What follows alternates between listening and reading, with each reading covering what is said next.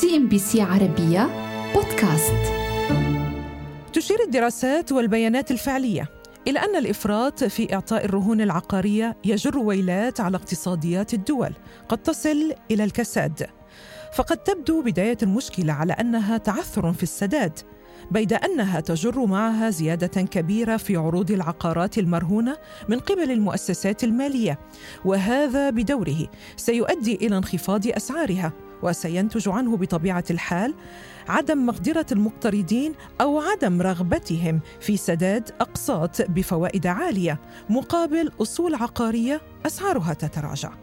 الأمر الذي سيعمق من أزمة السيولة وبالتالي استمرار الدوره الانكماشية وكلما زاد عدد المتوقفين عن السداد فإن المقرضين يرفعون علاوة المخاطر وزيادة الفوائد وهذا يزيد من حجم الإفلاس ويصبح الكساد خارجا عن حدود السيطرة.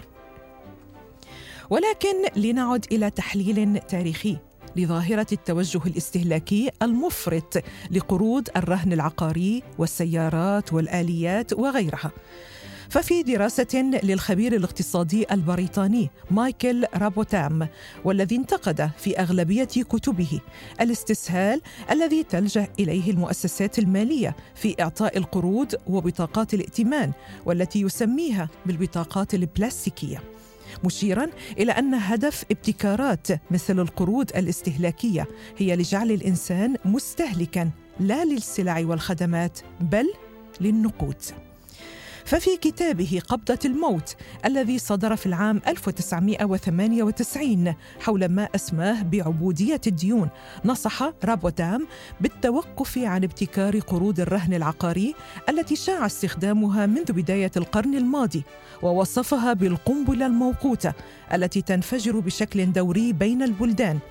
فمثلا عندما انفجرت في أمريكا أعطت إشارة الانطلاق للأزمة المالية العالمية ومنتقدا كذلك دور وسائل الإعلام وبعض خبراء الاقتصاد في إظهار أهمية التوسع في إعطاء قروض الرهن العقاري على أنها أحد أهم وسائل حل مشكلة السكن.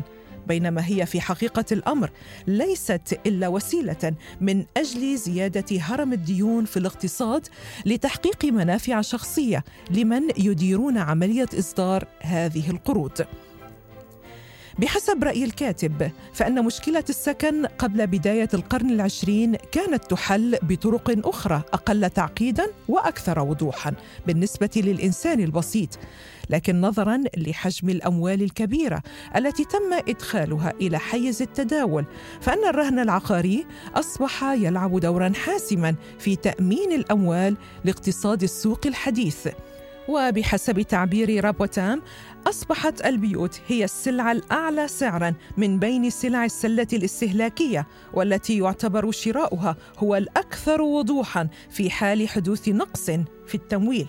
وللسبب ذاته يعتبر الرهن العقاري مناسبا إلى أقصى حد من أجل خلق وإقراض الأموال لبقية قطاعات الاقتصاد.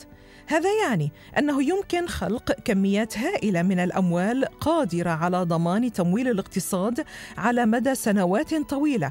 أي أن الأموال الناجمة عن قروض الرهن العقاري تدور في الاقتصاد مشكلة وسيلة التبادل التي تسمح ببيع وشراء السلع والخدمات الأقل سعرا.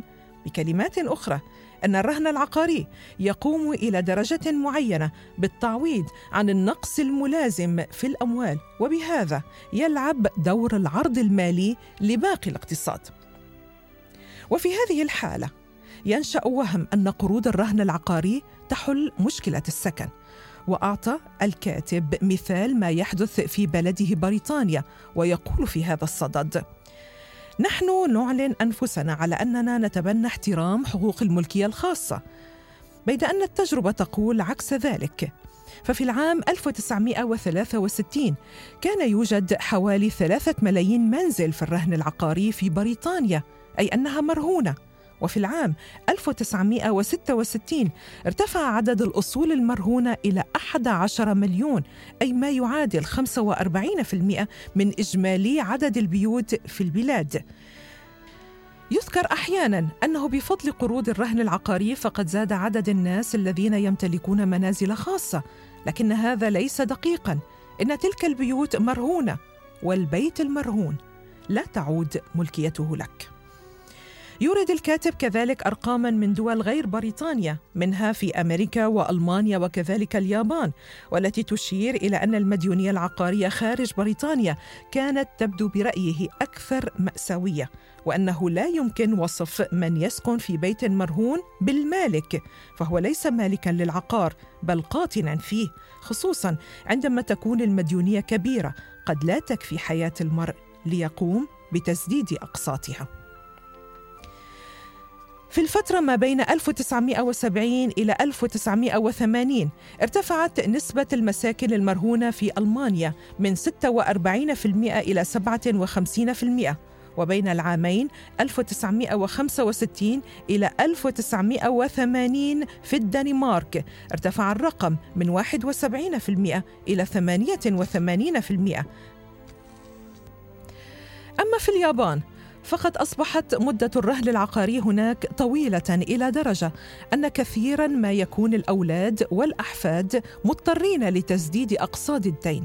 وفي إحدى الدراسات للعام 1997 كان مجموع ديون الرهن العقاري التي لم يتم إيفاؤها أكثر من أربعة تريليونات دولار وتضاعف هذا الرقم خلال عشر سنوات أي في 2007 وهو العام الذي سبق انفجار الأزمة المالية على مستوى العالم. لقد جرى تحفيز النزعات الاستهلاكية في أمريكا بصورة مستمرة من خلال الترويج لقروض شراء البيوت ومختلف السلع ذات الاستخدام الطويل. هذا يعني أن القسم الأكبر من الممتلكات المادية للأمريكيين يمكن النظر على أنها في خانة الاستخدام وليس الملكية.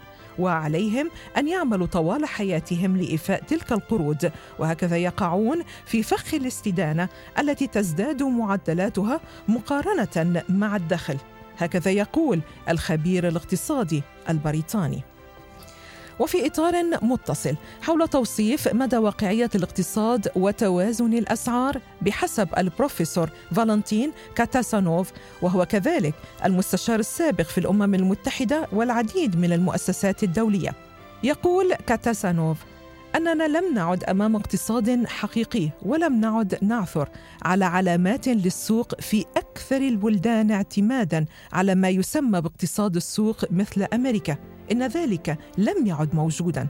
لقد علمتنا كتب الاقتصاد أن أهم شروط السوق هو المنافسة التي تضمن تشكلا حرا اليا وتلقائيا للأسعار وأن الأسعار يجب أن تكون متوازنة وعادلة. لم يعد ذلك موجودا في أي مكان من العالم أي أن السوق مثلها مثل الاقتصاد ماتت. منذ زمن بعيد. والسبب الرئيسي لاندثارها هو الاحتكارات التي تهيمن على الاقتصاد وهي التي تملي شروطها على الآخرين.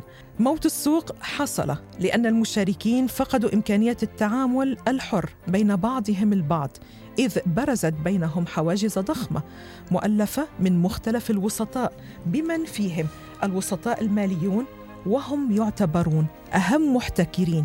لأنهم ينتجون السلع الأكثر ندرة في اقتصاد السوق ألا وهي النقود. سي إم بي سي عربية بودكاست.